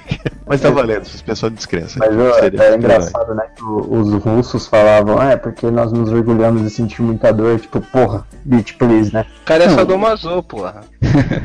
Tu falou dos russos, assim, é difícil apontar um episódio, qual é o episódio que eu mais gosto. Tipo, o episódio que ele fica protegendo o russo, o episódio inteiro é bom pra caralho também. Os seis, apesar daquela, daquela, daquela cena que o Júlio vai descrever agora, que lhe incomodou muito. não, aquele é foda, né? Que ele vira a velhinha, a velhinha da Praça Nossa, né? Pô, o cara consegue ouvir um alfinete caindo na puta que pariu. Tá lá parado só de boa, concentrado, ouvindo o cara. Aí o cara começa a falar igual fazia na aula de francês. Eu sempre sacaneava a aula de francês. A professora mandava ler um texto, ninguém queria ler aquela porra. Eu começava a ler altão, né? Aí o pessoal se empolgava, todo mundo ia ali, lia junto, e aí eu parava. ele vai fazendo isso. Ele vai falando normal daqui a pouco. ele out. Vai baixando a vozinha, baixando. Aí o, aí o demolidor vai se aproximando assim com a orelha de orelhada assim. Porra, o demolidor não precisa disso, né, cara? Vai tomar no cu, né? Ele tá meio que dando fingindo de morto, né? Que tá perdendo as forças. Porra, o demolidor consegue o batimento cardíaco do cara. Como é que o cara pega ele de surpresa com aquela, com aquela madeirada, cara? Aquilo foi muito fora do personagem. Na hora não me incomodou, deixa eu ser franco. Na hora isso É, não na hora fez- você, você tocou, mas sério, que o demolidor ia cair nessa. Pensa agora. Depois você falou que foi me tocar disso, que senão eu tinha passado batido, cara. Porra, cara, não tem como aquilo ali, cara. Foi, foi uma vacilada feia no, do roteiro ali. Fui forçado, ele todo fudido, arrebentado, com queimadura, com bala alojada, pra eu conseguir fazer força pra puxar a tampa lá de. É, não, mas essas paradas todas eu relevo. O problema é que ali interferiu diretamente no- na característica mais marcante do É. personagem, né, cara? Ah, cara, mas vamos sejamos francos. Quando o grande problema do seriado é esse, é que o seriado foi bom pra caralho. Não, mas eu tô falando que o seriado é ruim, porra. Não tô falando. Tô falando que ali eles cagaram no pau. Dizendo que a gente tá falando há quase duas horas sobre o seriado e o único defeito que a gente levantou até agora foi esse. O Freud não é putinha que fica dizendo, meu Deus, é lindo, tudo é lindo, tudo é maravilhoso, não tem defeitos. Vamos aproveitar e vamos falar então. Teve algum defeito além desse? O que é que vocês conseguem ver ou ver em alguma coisa que desagradou? Só teve três episódios, esse é o defeito. Isso foi uma das maiores virtudes. Acabou na hora certa, velho. Se fosse 24 episódios, ia ter triângulo amoroso, ia ter ele sentado na chuva, olhando pro céu. Olha, o defeito, o grande defeito do seriado que eu achei é que o vilão é muito mal desenvolvido, o ator é em péssima interpretação. Isso foi só pra pegar no meu pé, né? Vai tomar no cu. Vai tomar no cu, foi do caralho. Eu vou dizer uma coisa que não foi um defeito. Não é um defeito, faz todo sentido. Só que, porra, eu achei muito maneiro o uniforme dele no final e, tipo, demora a temporada inteira pra ele usar 15 minutos o uniforme, cara. Aí eu já não, cara, eu não gostei muito daquele. Eu gostei, gosto de coisa de super-herói. Cara, as coisas que eu vou ficar com picuinha agora, vamos lá. Além dessa cena da, da velha da Praça Nossa, que fica. "Hein? Demolidor, tá com dor, tá com dor. Porra, a primeira cena eu não gostei, já falei no nosso grupo lá de WhatsApp e tudo. Que eu não gostei daquela primeira cena dele nas docas lá. A cena em si, é, a ação assim, não me incomodou, entendeu? Achei legal, assim. Porra, sério que tem quatro capangas fazendo tráfico de, de pessoas e só um tem uma arma. Sério isso. Tipo, os Ah, russos estão na merda, né? Os russos estão com contenção não, de tu não viu o Salve Jorge, cara? Salve Jorge era assim. Porra, podia ser pior, podia ser a Cláudia Raia fazendo tráfico de gente ali, cara. Porra, é tipo, a culpa é da Dilma, né? Os caras não tem uma pistola direito. Só tem um, uma pistola pra, pra quatro caras. Por sinal, essa cena ela é uma referência à primeira aparição do Tucão nas- nos quadrinhos. Não, o Tucão tá foda, na série toda. Porra, e aí depois aquele gordo sentado lá, porra, comendo sanduíche, não faz porra nenhuma, não foge, não, Não, foge, não é, sai de ali cima. Como assim? Os caras batendo porrada Porra, cara né? sentado lá olhando. Pô, não faz nada, filha da puta. Aí depois vai tomar banho, filha da puta. Primeiro o cara que ele derruba, tipo, o cara meio que cai. Sabe quando tu tá brincando de lutinha? Que aí quando tu é criança, tá brincando de lutinha, aí tu cai, mas tu não vai bater com a cabeça no chão, né? Aí tu desce assim, aí a cabeça tu desce devagarinho pra encostar no chão. Tem uns lances daquela cena que eu achei escroto, cara. Eu não, não consegui gostar daquela cena. Eu vi de novo, falei, não, tá errado isso aí. O que eu achei legal ali foi a movimentação do Demolidor, né, cara? O estilo de luta dele já, É. desde ali, foi, foi maneiro, né? As cenas de, de luta, né? Eu até comentei isso lá no, no, no post que eu fiz falando as primeiras impressões. As cenas de luta elas são muito bem realizadas dentro da lógica do super-herói, né? Porque geralmente filme de super-herói físico, né? Que tem luta física, as coreografias às vezes são muito ruins, você não consegue entender. Principalmente o do Batman, lá do Nolo Begins, por exemplo, que ele fintou aquela câmera que É, rodava, não girava, ter, girava. não ter trabalho de fazer nada direito, ele fez uma coxambrada, né? É, exato. Então, geralmente, eles falham muito nessa área. Eu achei que no Demolidor não, as lutas são bem feitas. O do Demolidor tinha que ter isso bem feito, né, cara? É, mas o que me incomodou um pouquinho é, nas cenas de luta foi o excesso de desnecessário de pirueta, né? O cara tá fudido, ele apanhou de 5, 6 russos. Aí, tipo, tem um cara que tá meio de, com três apoios, assim, ele dá uma bica na cara do negro, ele prefere dar uma cambalhota e acertar o cara com um. Exato, exato. Aquela, isso aí foi na sequência do, do episódio 4, né? Do, do 2, né? Aquela sequência final, né? Ele tava assistindo muita luta livre naquela semana. É, o Bodé expirou com o WWE ali, né? Não, porque, lógico, é muito mais prático. Você tá todo fudido com a costela ferrada, a cara ferrada, você ainda dá impulso, virar uma cambalhota e cai com as pernas em cima do cara. Uma pirulinha. É porque ele é um audacioso, ele é um audacioso. Poxa. Vai pegar o, o policial corrupto lá, o Blake, ele tem que dar uma piruleta, né? É. Pra cair na frente. Aí pra sair da torção de braço do stick, ele tem que dar outra piruleta, né? É, é o rei da piruleta. Uma pirueta, duas piruetas, bravo, bravo. Super piruetas, ultra piruetas, bravo, bravo. O final com os russos do episódio 6, eu achei meio escroto aquele final do russo. Vai lá, vai lá, eu seguro a onda pra você aqui, vai lá, vai, vai de boa, vai de boa, tamo junto. Eu falei, pô, velho, sério, o cara foi mó filha da puta o episódio inteiro, pra no final tamo junto, pode ir que eu seguro a onda pra você. É, só faltou, só faltou um rei pro high five. Sabe que esse, esse argumento de episódio é muito repetitivo, né, cara? Tipo, tu bota o herói e o vilão tendo que sobreviver juntos, assim. Toda a série faz isso, cara. Sabe o que, que eu lembrei? Essa cena do russo, que ele estoura o trinco lá, também dando um chutinho giratório, né? Não, os caras estavam lá lutando pra abrir aquela porra lá, de repente, quando ele chega. Essa porta tem um macete que eu já conheço. Tem que ser um chutinho assim, ó. Frente, frente, soco, dá meia lua pra trás. Isso me lembrou, isso me lembrou, essas cenas me lembraram aquele maluco do Lazy Town, tá ligado? Puta que Nossa. caralho! Espartacus. Pô, o cara pra chegar dando, tipo, no corredor até a porta tem que dar três piruletas. Perfeito, perfeito, Zé. Go, go, go,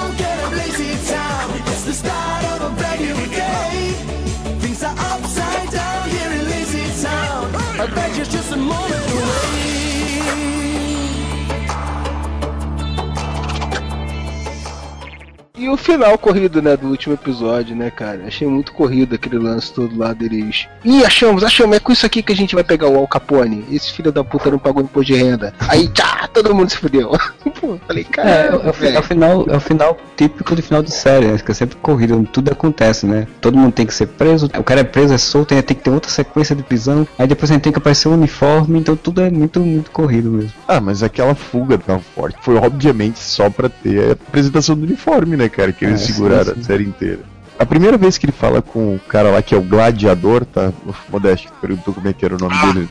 O nome dele é Melvin Potter, gladiador. Ele é o gladiador nos quadrinhos. E, cara, tem as pernas do Metaloid dentro da, da oficina dele. Então isso é muito maneiro. Primeira vez que ele fala com o cara, eu pensei, ah, velho, no próximo episódio já tem uniforme. Aí não tinha. Aí não tinha. Aí eu não tinha. Esse cara demorou pra caralho pra fazer esse uniforme pro cara. Aí, tipo, só na cena final, é isso que me frustrou um pouquinho, sabe? Queria ter visto essa transformação, essa virada do pijama preto pra uniforme de verdade acontecer mais gradativamente. E antes, tá ligado? Não tipo, ó, vamos É. fazer a cena final de uniforme novo. preferia também realmente que assim que tipo ele começasse com o uniforme preto lá pela metade da temporada ele já começasse a fazer mudanças né tentasse fazer outras outras coisas para poder botar um material melhor e aí à medida que ia chegando no final da temporada ele fechasse um uniforme mas isso é coisa bem típica de seriado de herói de, de história de super-herói né que no final tem que ter a cena do, do cara com o uniforme né Eu queria que ele tivesse usado o uniforme amarelo e vermelho. Bem provar que ele era cego mesmo, né, cara?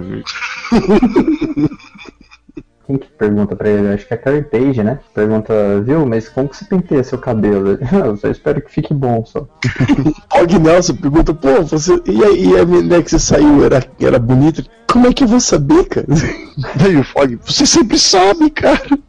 Isso é estranho. Você sempre pega as mais gostosas. Tanto que ele diz logo quando eu né, descobre a verdade lá de tal, ele faz, você então você não é cego. Você tá mentindo pra mim esse tempo todinho. Ele enxerga, né? Ele enxerga meio que o mundo com filtro de Instagram, assim, sei lá. Não, ele vê mundo tudo em chamas. São borrões vermelhos, né, que ele consegue ver graças ao sonar que ele tem. Vou fazer uma pergunta pra vocês. Não fica claro que foram aqueles produtos químicos que deram super audição e coisas pra ele, né? Fica, ele fala. Não, o que dá a entender é que ele ficou cego pelos produtos químicos. Aí depois ele fala que os outros sentidos dele se ampliaram e o Stick diz a ele, que ele até pergunta, como é que você me encontrou? Ele fez, ah, talvez seja meu dom ou você teve sorte. Dá a entender que o Stick também tem essa capacidade de encontrar pessoas especiais. Ele meio que diz que ele é especial. Então ele nunca diz de fato, ah, os produtos É, os poderes. Exatamente.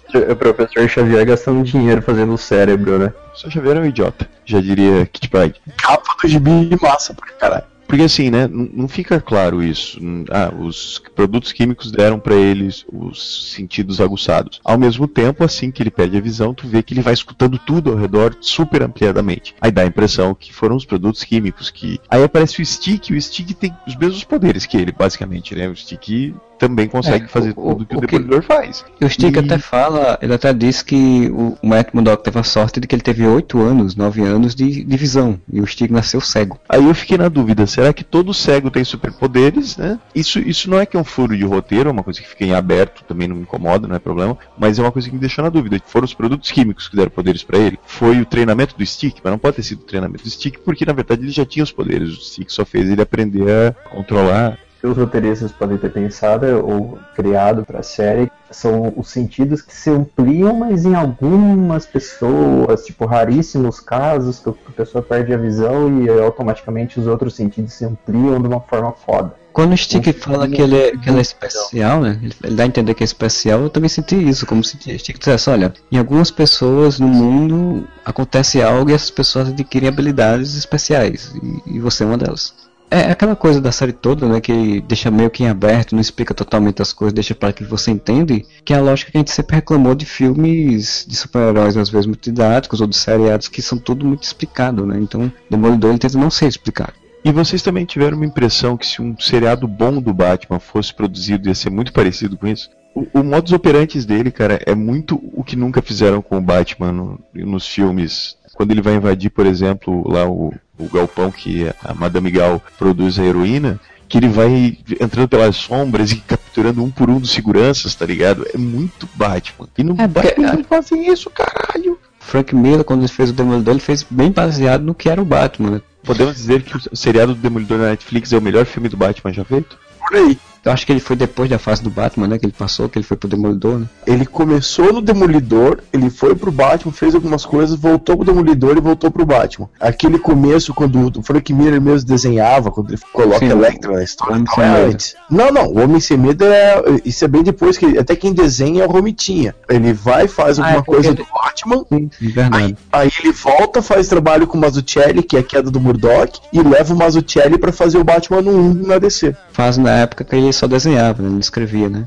Ainda tem uns encontros com Homem-Aranha, com o Hulk, que são muito é o- legais. assim. É o Demolidor anterior, né? Antes dessa reformulação que ele fez. O traço dele é muito diferente do Sin City, bem diferente, é um traço bem mais sim. comics, e ele tem uma cinemática muito legal nesse traço, que é bem no começo do Super Aventuras Marvel aqui no Brasil. É, porque essa é exatamente essa lógica, né? O Demolidor, ele é um personagem criado meio na lógica exatamente do Batman. Um personagem vigilante urbano que utiliza de habilidades para enfrentar o crime, principalmente à noite, né? o uso dos flashbacks muito bem feitos na série, na minha opinião. Tem flashback do Matt Murdock, obviamente, o tempo todo, mas você tem um flashback do Fog Nelson, cara, na faculdade, muito foda. Tem flashback contando a origem do Rei do Crime. Não teve flashback Karen Page, mas eu acho que numa futura temporada vai ter, por exemplo, porque o Ben Urich disse que pesquisou sobre o passado dela e descobriu algumas coisas que ela não se, orgulha, não se orgulha, então você tem todo o passado dela que provavelmente vai envolver drogas, prostituição e qual é a Karen Page nos, nos quadrinhos, bem, muito bem pontuados os flashbacks, tá ligado? Não- eles não são É. jogados aleatoriamente na série. Eles fizeram uma coisa que eu achei bem interessante, que a tendência quando você vai fazer uma história de super-heróis é você querer jogar logo de início toda a origem do, do personagem, né? Em todas as relações. E com o não, eles foram cadenciando a relação dele com o pai, a relação do- dos poderes, ele até parece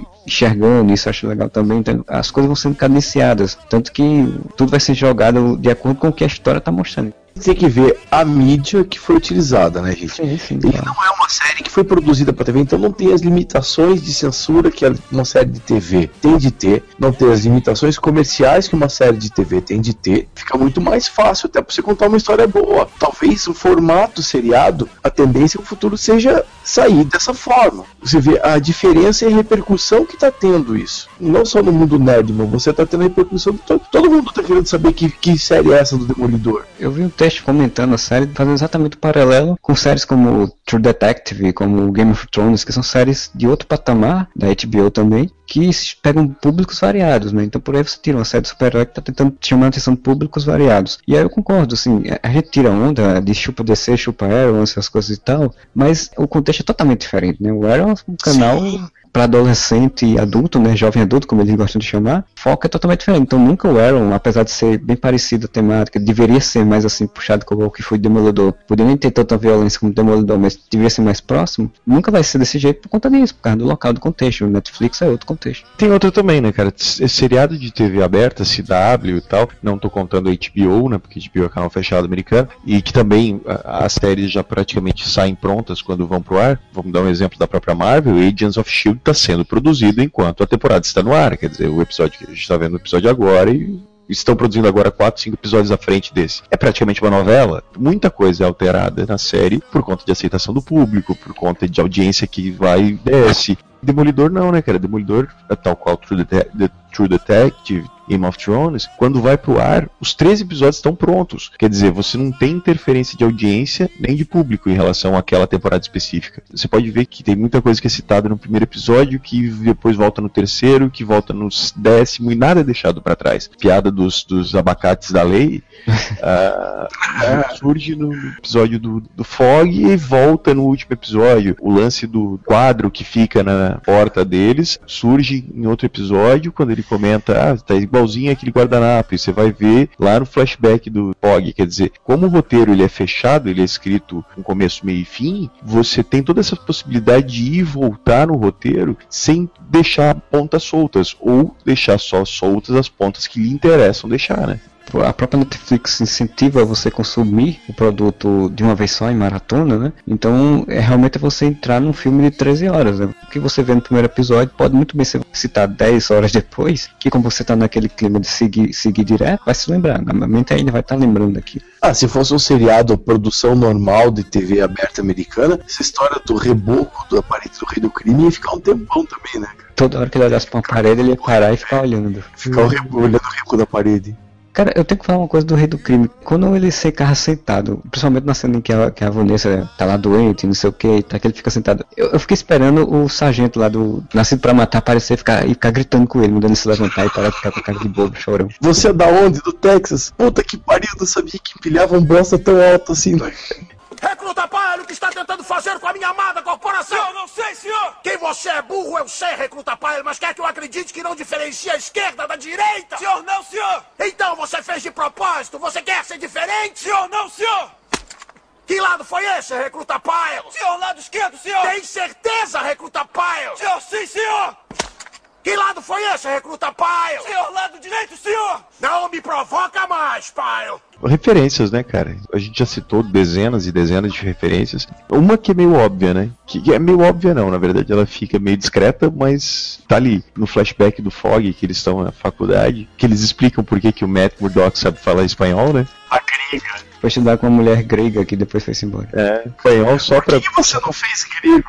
Ela já fala grego. né? Porra, tipo, não precisou de nada, mas tá ali Electra citada na série. O legal dessas referências é que elas foram sutis. Não tem nada Sutis. jogado na tua cara, assim. E uma que eu fiquei de cara, assim, quando eu vi, e ela não é nem só sutil, ela é absolutamente invisível se você não for muito nerd pra, pra perceber. No flashback do Stick, que ele vai buscar o Matt no orfanato, o Matt tá no, no orfanato St. Agnes, Santa Agnes, que por acaso é o mesmo orfanato onde a Sky, do Agents of S.H.I.E.L.D. foi criada. Detalhezinho, mas é pra dizer, ó, mesmo universo, ó, a brincadeirinha aqui feita, tá ligado? O, o St. Agnes, é, nos quadrinhos, é o orfanato da mãe do Matt Murdock vive? Não sei te dizer, porque se você botar St. Agnes Marvel no Google, só aparece Agents of S.H.I.E.L.D. e Demolidor, a série. Olha aí, a Sky é, é a Black Sky, ó. Aí, pode ser? Ah, mas olha só, vocês fizeram uma referência agora que me, agora me ocorreu uma coisa que eu não tinha pensado. A hora que o Stick fala,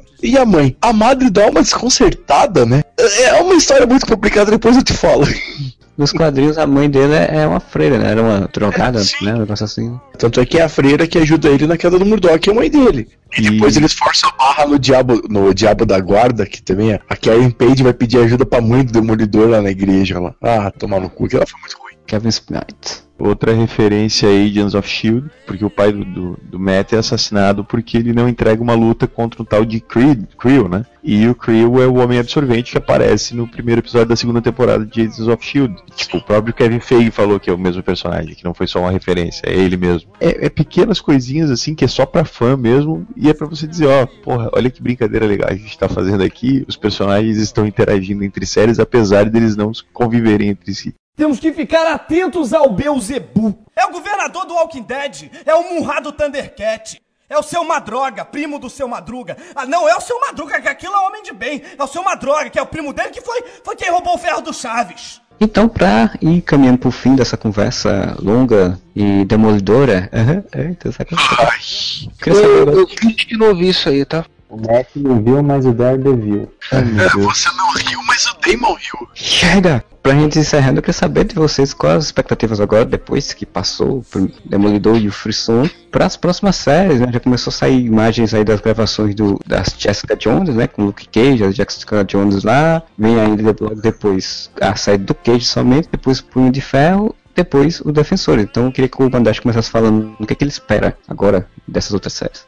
Primeiro, a responsabilidade pra Netflix ficou grande, porque o primeiro produto que eles entregaram da Marvel foi muito, muito bom. Então, o mínimo que se espera é que Jessica Jones, Luke Cage e Punho de Ferro tenham a mesma qualidade. Jessica Jones e Luke Cage vão ficar meio que centrado entre eles, assim, não vai ser, a série vai ser meio uma série mais ligada à outra, não tanta referência ao Demolidor. E em Punho de Ferro, sim, a gente vai ter referências ao que aconteceu na série do Demolidor. Eu quero ver muito qual vai ser a abordagem de Jessica Jones, né, cara? Se eles vão usar a abordagem da técnica de superpoderes que ela tem nos quadrinhos, se, se ser mais só urbano, porque a Marvel né, não costuma desvirtuar demais os personagens dela, a não ser os que não têm importância, tipo Coruja, né? Enquanto Demolidor você tem o lance dos poderes dele serem uma coisa mais discreta, né? Que, que é em relação aos, aos sentidos. Ali você tem uma coisa mais física, né? Da Jessica Jones do Punho de Ferro. Do Punho de Ferro não, do Luke Cage e do Punho de Ferro também, né?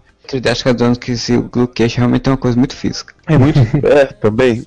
Mas eu digo dos poderes, assim, dele de ser super forte. Ambos, né? São super fortes. Ela até voar, voa no- nos quadrinhos. Não sei se eles vão fazer isso, né? Na série. Mas o que eu realmente espero é que coloquem um vilão melhor, né, cara? Um vilão mais bem trabalhado. Porque se eles repetirem o erro que foi o Rei do Crime no- nas próximas temporadas, vai ter problema. pra sacanear, vai tomar no cu.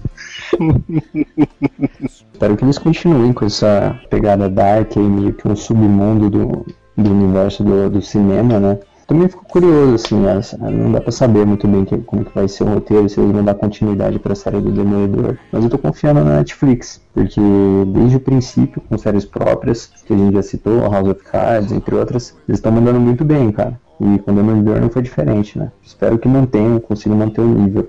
Uma coisa que eu queria ver, pra ficar legal, pagode na Coab no Pagode na Astral, fugiria um pouco desse clima sombrio e. Ah, meu Deus, a cidade, a cozinha do inferno, caos, tudo destruído, o mundo acabou, e o cacete a quatro. Seria, cara, os heróis de aluguel. Cara, vai ter o Luke Cage e o Punho de Ferro, cara. Tinha que ter os heróis de aluguel, cara. Que é uma fase muito da hora. É que o Luke Cage a gente já sabe que vai aparecer na série da Jessica Jones, isso é óbvio. Inclusive já são fotos dele participando da série, nas gravações da série da Jessica Jones. É que eles interligassem um pouco esse seriado, assim. Que o Luke Cage não tivesse uma participação muito grande, assim, no seriado da Jessica Jones, fosse um personagem recorrente. Mas é claro que a, a série tem que independer dele, né? Mas tipo, ser uma apresentação dele e eles desenvolverem legal ele no, no início de uma série dele. E do meio da série pro final já mostrava uma parceria dele com o Herói de Aluguel com o Punho de Ferro. E na série do Punho de Ferro, sim, eles desenvolverem já ser um pouco mais separado, porque aí adaptar aquela, aquela história toda, né? Da cidade lá do, de Kunlun e do Punho de Ferro ter um legado, que é uma série que nos quadrinhos feita pelo Baker, que ficou muito legal, pra depois culminar isso tudo nos defensores. Então eu queria isso, cara, os heróis de aluguel. Isso ia ser muito da hora. Só antes de encerrar, tem que manter a tradição do Areva tá sugestões. Netflix, eu sei que vocês estão ouvindo agora. Sugestão pra fase 2 dos seriados da Marvel: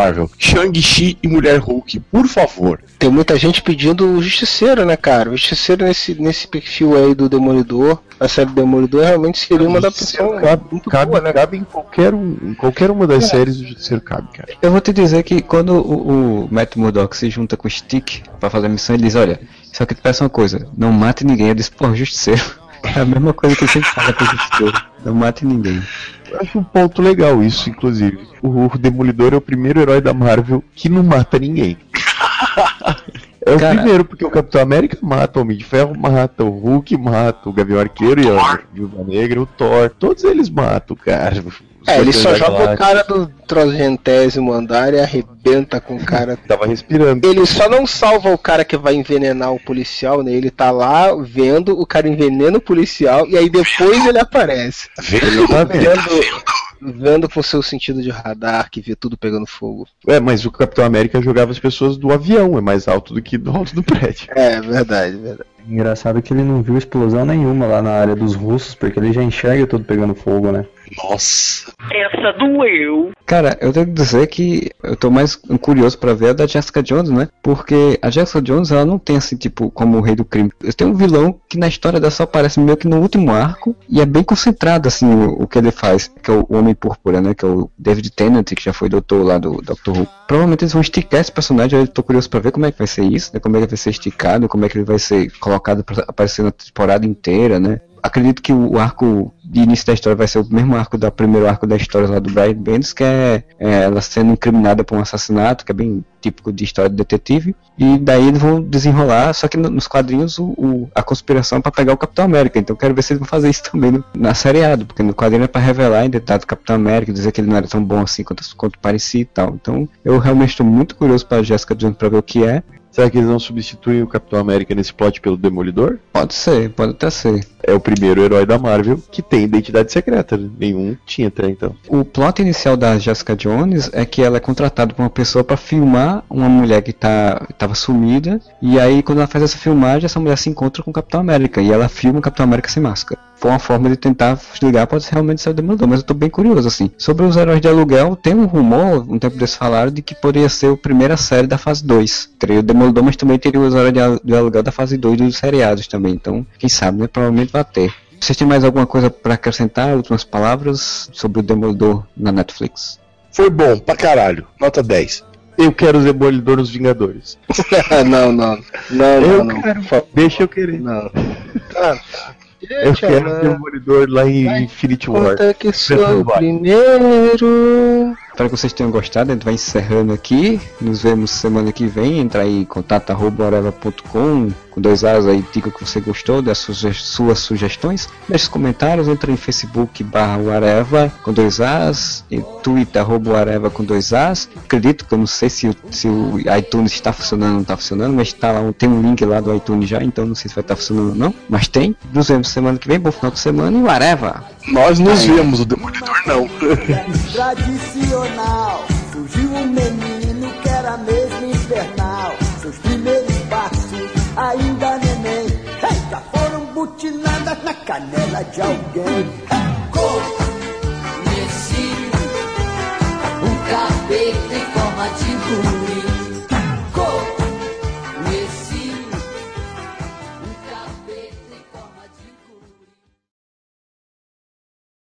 Porra, vocês falaram da- Gal voltar pra, pra Bahia. Imagine Colum filmado em Salvador, ia ser legal.